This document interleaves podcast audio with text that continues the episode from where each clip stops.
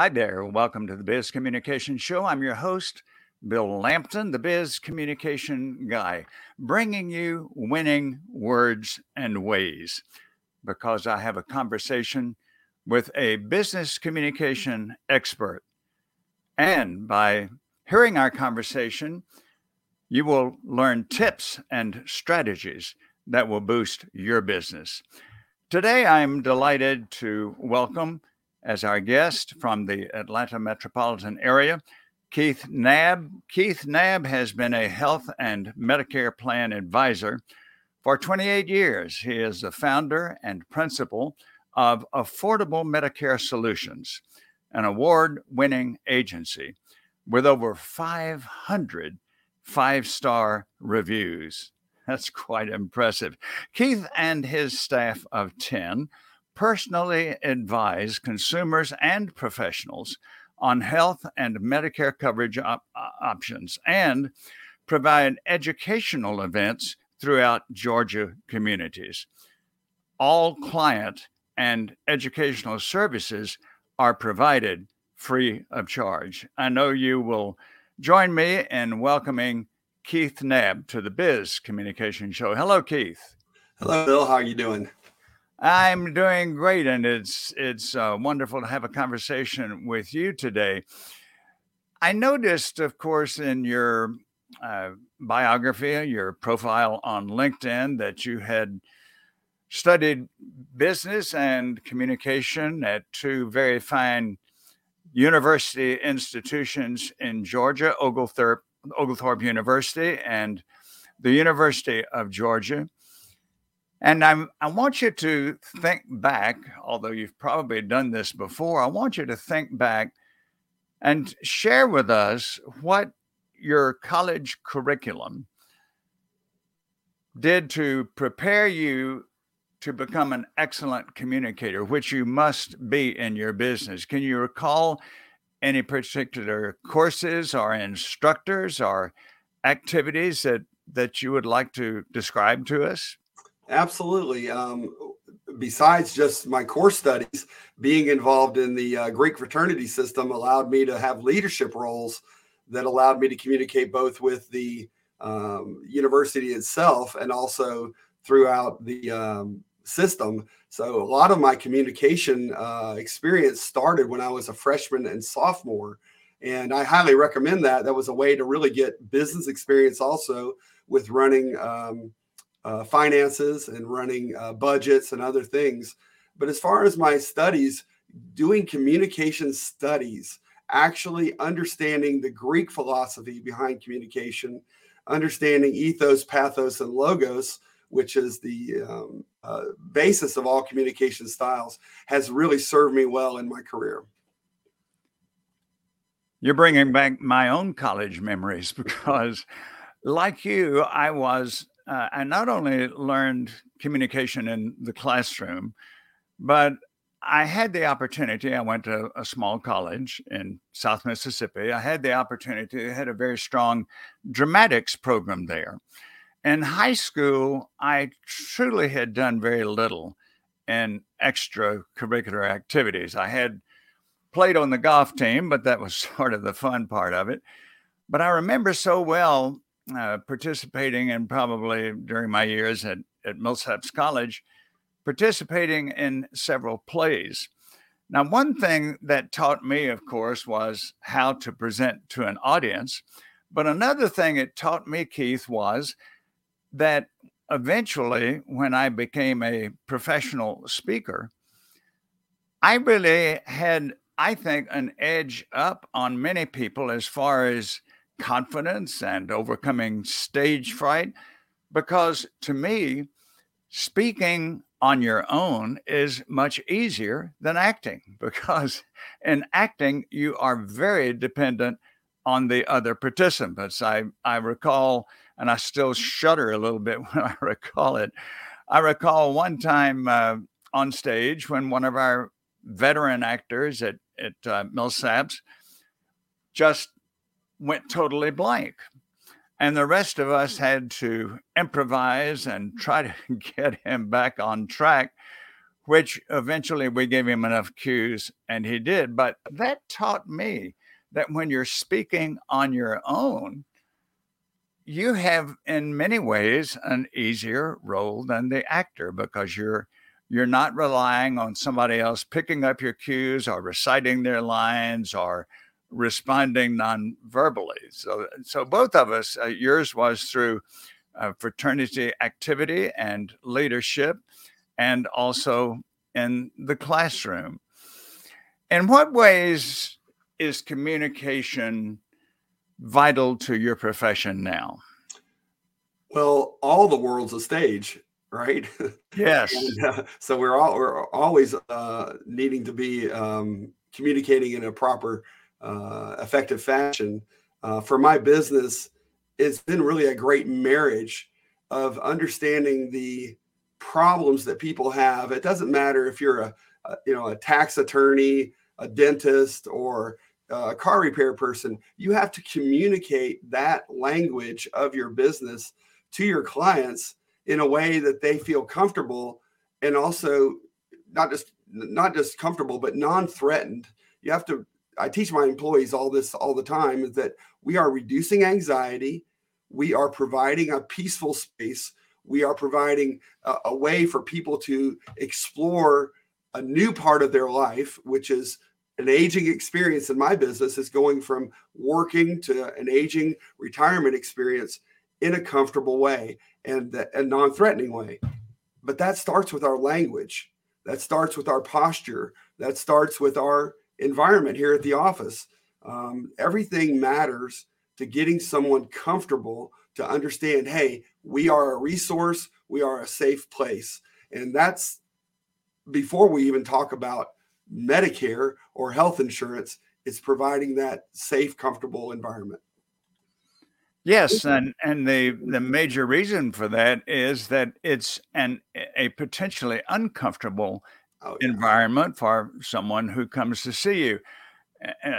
when I think of discomfort, I think back to my graduate school days when I took a course in statistics. Mm-hmm. I will have to say I was very uncomfortable. And if I were to take a course in insurance, I would probably be initially uncomfortable. We've noticed in the last five years the impact of change on people, on their personal lives, on their their professional performance. And when we come into a new topic that we think we have no capacity to learn, it is a threatening situation. And I'm very I'm very much want to underscore what you said about the nonverbal setting. Because when a person walks into an office, and I've mentioned this before on this, this show, when a person walks into an office, if the individual that they're going to talk with is seated behind a very huge desk and they seat you 25 to 30 feet away it's a it's a power play and there's just almost nothing you can say that that could bring the rapport that you want to bring and then there's something else you said that i want to get back to keith where you talked about in your college days earning uh, learning ethos pathos and logos in my gra- graduate studies in communication at Ohio University, we also studied Aristotle. And it's very worthwhile for us to translate what that means. Uh, logos is pretty easy. That's logic, that's the logical part of persuasion. Pathos is emotion, mm-hmm. and most good uh, communication has emotion that supports the message. And then ethos, do you remember what ethos is? Oh, that's the ethics, yes. It's the credibility of the speaker. It's, it's the credibility. And I now and then browse back through Aristotle's book, The Rhetoric, which was uh, notes from his lectures. And in there, when he mentions those three, he says that the character of the communicator might very well be the most important among those three. And of course, we don't have to look very far around us to see instances where people have very good logic, they have very good emotion, but their credibility undermines uh, what they're what they're they're doing. Keith, I want to get back with you in just a couple of minutes, a few seconds, and we're going to talk then about your speaking. I know that in conversations we've had before that you have been very active in speaking to a large number of professional groups. So I want us to get from you some keys that you can share with us. So we'll be back in a few seconds.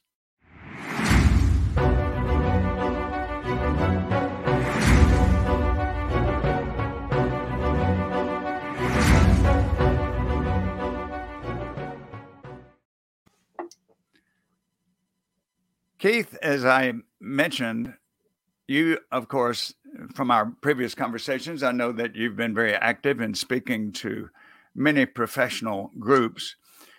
And there are people in your profession and in others who shy away from doing that. They they're afraid of it. But as you and I know, the ability to face a group to get your message across clearly, persuasively, with energy and involving your audience that that's so important professionally for your image for your impact and for for the advantage that you have. So let's say that i'm someone new in your business and i say keith i've, I've attended your conferences and my gosh i i see how how comfortable and how persuasive you are as a presenter. Share with me, Keith, some of your your favorite tips that and strategies that that would help me in my presentations. So I, I, I look back in horror sometimes that uh, I've taught over 1,200 classes, and I remember the first 100 or maybe even 200 classes that I taught that there were people that fell asleep in the audience and uh, you know you're you're practicing uh, every time you speak is a is a practice but your materials matter too. And so the whole engagement factor you know you might be charming but your materials might not be charming. Uh, you might be uh, effective as a uh, uh, public speaker with all the personal cues that you need. But if if you don't have the attention of your audience through both your subject matter and your engagement it can be a miserable experience for both of you, for both you and the audience members. So I've learned a long time ago that there has to be a story that is told. Um, you have to have a you know a, a beginning, middle, and end, uh, and uh, all the all the classic elements of literature have to be in, included if you're doing a talk, whether it's a 20 minute talk or a one hour talk. And typically mine are about 45 minutes long. And I get a lot of compliments now I can tell you, I did not get those in the beginning because it takes practice. And so those beginning people that are that are are, are trying to start uh, public speaking, it's you're going to make mistakes. Uh, you you've got to uh, evaluate yourself. I wish I had recorded myself when I started. Today we record, and it was a tragedy that I did not record myself when I first started because I would have picked up much quicker the things that I was doing right and the things that I were doing was doing wrong, and I would have been much better quicker had I recorded myself. When you talk about your initial attempts and and how you saw people fall asleep in the audience i i will mention uh, when we end our conversation i will mention my my YouTube videos, I have uh, somewhat more than 450 instructional videos on my YouTube channel. I've been doing that since 2007. Keith, one of the things I hope is that nobody looks back at the ones from 2007. and I look back at them.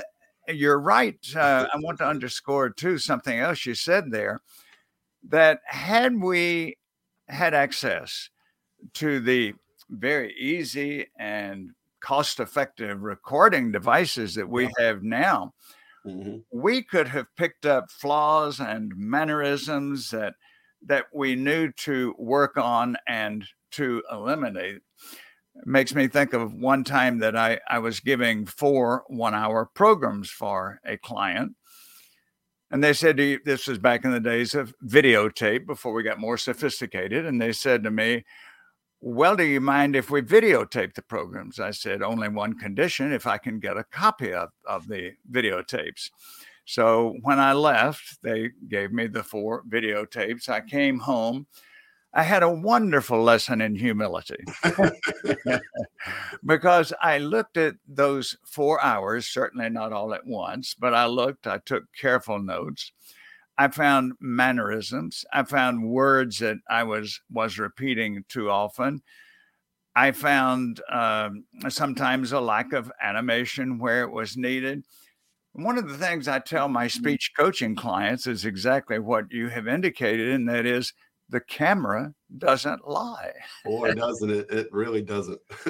but it is a it is a great training tool Yep. and as I as I said, and and you know, all you need now is uh, is a smartphone camera and a, a stand to put it on, and you can record yourself. And as you said, do do that in some practice sessions. The caution I would give there is don't over practice because if you Right. I, I, teach people that if you over practice, then you will lose all the vitality that you needed. You in theater, I'll go back to what I learned in theater. They had a phrase there, the the illusion of the first time. You, you and the best presenters do that. You, you're thinking, my gosh, you know, this is this is not something they've memorized or written. That they're thinking this and they're saying it currently, and that I would guess is what you have come to achieve after speaking. What'd you say? Did you say 1,200 conferences? 1,200 different speaking engagements, yes, so oh, far wow. in your career. Yeah. Well, a guy should learn something then, shouldn't he? I bet. and it, he hopes he does. I'll also respond on what you said about your message needs a story. How many times when we were kids did our ears perk up when somebody said to us, once upon a time, they picked up a book and I and and started reading to us. We never outgrow our love of stories. And when I hear speakers who go for 20 or 30 minutes and they have no real vivid stories that illustrate their points, that stimulate our minds and that give us a picture that we can take away, I just know that they they missed uh, some great opportunities there. One item that I noticed is very important on your LinkedIn profile is that you, like many highly successful business leaders, believe in service to the community. And so you have been involved in philanthropy and charitable causes. Tell us about those, please. Uh, that, that actually started prior to my uh, agency. Uh, about 30 years now, I've been involved in uh, community service here, especially in Gwinnett County. Um, and it's a range from leadership groups. I was part of the Gwinnett Neighborhood Leadership Institute and ended up becoming uh, the board chair for that group. Um, it's now defunct. It was around for about 20 years. And then I transitioned into the senior industry, which was the Gwinnett Council for Seniors, which is the Gwinnett Council on Aging. Is the, the U.S. government has the National Council on Aging. So I ran that office as a volunteer uh, for about six years uh, in Gwinnett County, and then I transitioned into the arts. My daughter uh, was struggling in high school, and she was an artist and i got her involved in the local arts association i ended up becoming uh, a benefactor for that association and then the actual president and reformer of that association uh, that it works closely with the city of Suwanee, which then led me to become part of the city of Suwanee public arts commission so i'm one of the people that chooses the artwork for all the different public par- uh, parks and projects in Suwanee. and I'm also on the steering committee for the city planning. So all of those things have been very impactful for my communication styles, for being involved with different elements instead of just being involved in the business community or the religious community. It gets you involved in all aspects of the community, and uh, it's really been a valuable uh, piece to my life and my career. I recommend everybody to seek out any sort of participation as a volunteer in their community. It really does uh, help your life become much more balanced and rewarding. And as we work towards retirement, you need to have other hobbies. You don't just want to do one thing in your life. And one of the things that that you pointed out is that as you're enriching the community, you're certainly enriching your life as well. I've had the privilege over several decades of knowing I live in Gainesville, Georgia, and I've had the privilege of knowing some of the most prominent longtime leaders here. And there's a there's a common tie that no matter how high they get in the financial world, the corporate world, healthcare, education, athletics, whatever they're in, they they give back.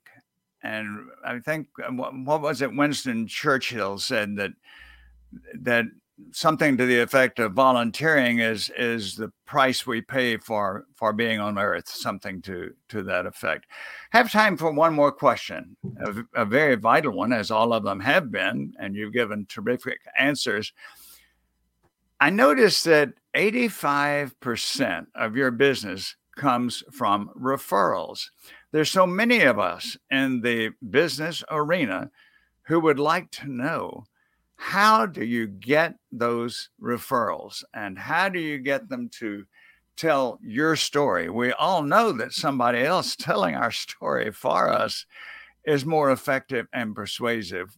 Give us a couple of tips on how to do that, please. I think that goes back to the ethos, the character that uh, people want to deal with people that they can trust and they want to uh, refer you to people that they trust. But that trust is, is paramount and um, it's all encompassing. So I work very hard to build relationships with business owners, such as financial planners, estate uh, lawyers, uh, people that help seniors in all different aspects of their lives, moving seniors or, or home health care, et cetera. So I build a big professional relationship with a lot of people who are touching the lives of vulnerable seniors, but also I do a good job of touching the lives of our clients to make sure that they know that we're a Medicare resource center. So I want to contrast that with what a typical Medicare uh, person is. They are what we call a set it and forget it agent. So what they do is they sign somebody up for Medicare and they never talk to them ever again. And that is exactly polar opposite of what we are. We want to be engaged in our clients' lives. If they need help, with an estate lawyer or a financial planner or some other uh, resource, I want them to call us. I want them to touch base with us. I want to manage their Medicare every year. And because we behave that way, which is genuine, and we do these things with a staff of, of now 11, people know hey, I can trust this person. I'm going to send my friend, my brother, my sister to them, my neighbor, and they're going to take care of them the way that I got taken care of. And they're not Joe Namath on TV. They're not some guy at Walmart that you never see again. This is a professional resource center for aging services, especially around healthcare, Medicare, and health insurance. And that way we get those referrals because people know we're different. We are purposely taking care of their lives, not just that one time event a wonderful yardstick for the rest of us. And that makes getting referrals much, much easier. And, and one of the, I, I want to underscore what you said. We do it sincerely. We do it with authenticity. Uh, and, and people can detect when that's not the case and when it is. Wonderful to have you as our guest today on the Biz Communication Show. Your tips and strategies have given us winning words and ways. I know that there are people who want to get in touch with you, our viewers and our podcast listeners. So please give us your contact information, Keith. Absolutely. And, and we, we service the state of Georgia. I want to make sure everybody knows we can handle the entire United States. We have resources in every state, including Puerto Rico and Guam. But my contact information is 770 945 5261. That's 770 945 5261. But our website links you to everything. So our website is very easy. It's amsplans.com. So Alpha Mary Stewart, amsplans.com will link you to everything about us, including our YouTube channel. Thank you. You are a model communicator. what a privilege to host you. And since you've given your contact information, I'm glad to give mine. I invite our viewers and listeners to go to my YouTube channel. I mentioned earlier that there are 450 plus instructional videos on there, some of them, many of them solo instructions. But over the last several years, I've had the privilege of hosting many top quality guests like Keith Knabb. And so I invite you to go there. And when you're on my YouTube channel, please look at the, and, and to get there, of course, you type in my YouTube moniker, which is Bill Lampton, PhD. And once you're on there, make sure that you hit that subscribe button. And then, of course, I certainly invite you to go to my website. Since I'm the biz communication guy, my website is biz, B I Z, bizcommunicationguy.com. While you're there, if you haven't already signed up for this podcast, you'll see opportunities to sign up for the podcast. Definitely, I, like Keith, want you to have my phone number 678 316 4300. Call me for a non obligation introductory call to talk about your communication challenges and problems and how I can assist you with them. I will, I will welcome those calls. And before we conclude, I want to again thank you, our viewers and listeners, and also thank Keith Knabb for wonderful information about business communication. Keith, is there anything you'd like to say to sort of pull together our our conversation? Well, I, I really appreciate being here today, and uh, Bill, as you know, uh, we you and I met years ago, and you did not remember me, but I remembered you, and uh, I learned a lot from your book, The Complete Communicator. So I really encourage people to actually use these resources, your website, your uh, YouTube channel, and your books as true ways to develop communication styles, and don't do it by the seat of your pants. It takes practice. Absolutely. Thank you very much for that endorsement. One of the the biggest professional kicks I've had in a long time is when I came to your office a couple of months ago and you pulled that book of mine off your shelf. I thought, how about that? That was that, that was, that uh, was a signed copy too. yes, that was that was quite a compliment. In closing, thanks again to Keith Knabb for a provocative, helpful, interesting and lively conversation. Thanks to those of you who were with us. Join us again. I'm Bill Lampton, the Biz Communication Guy, inviting you to be with us for the next edition of the Biz Communication Show.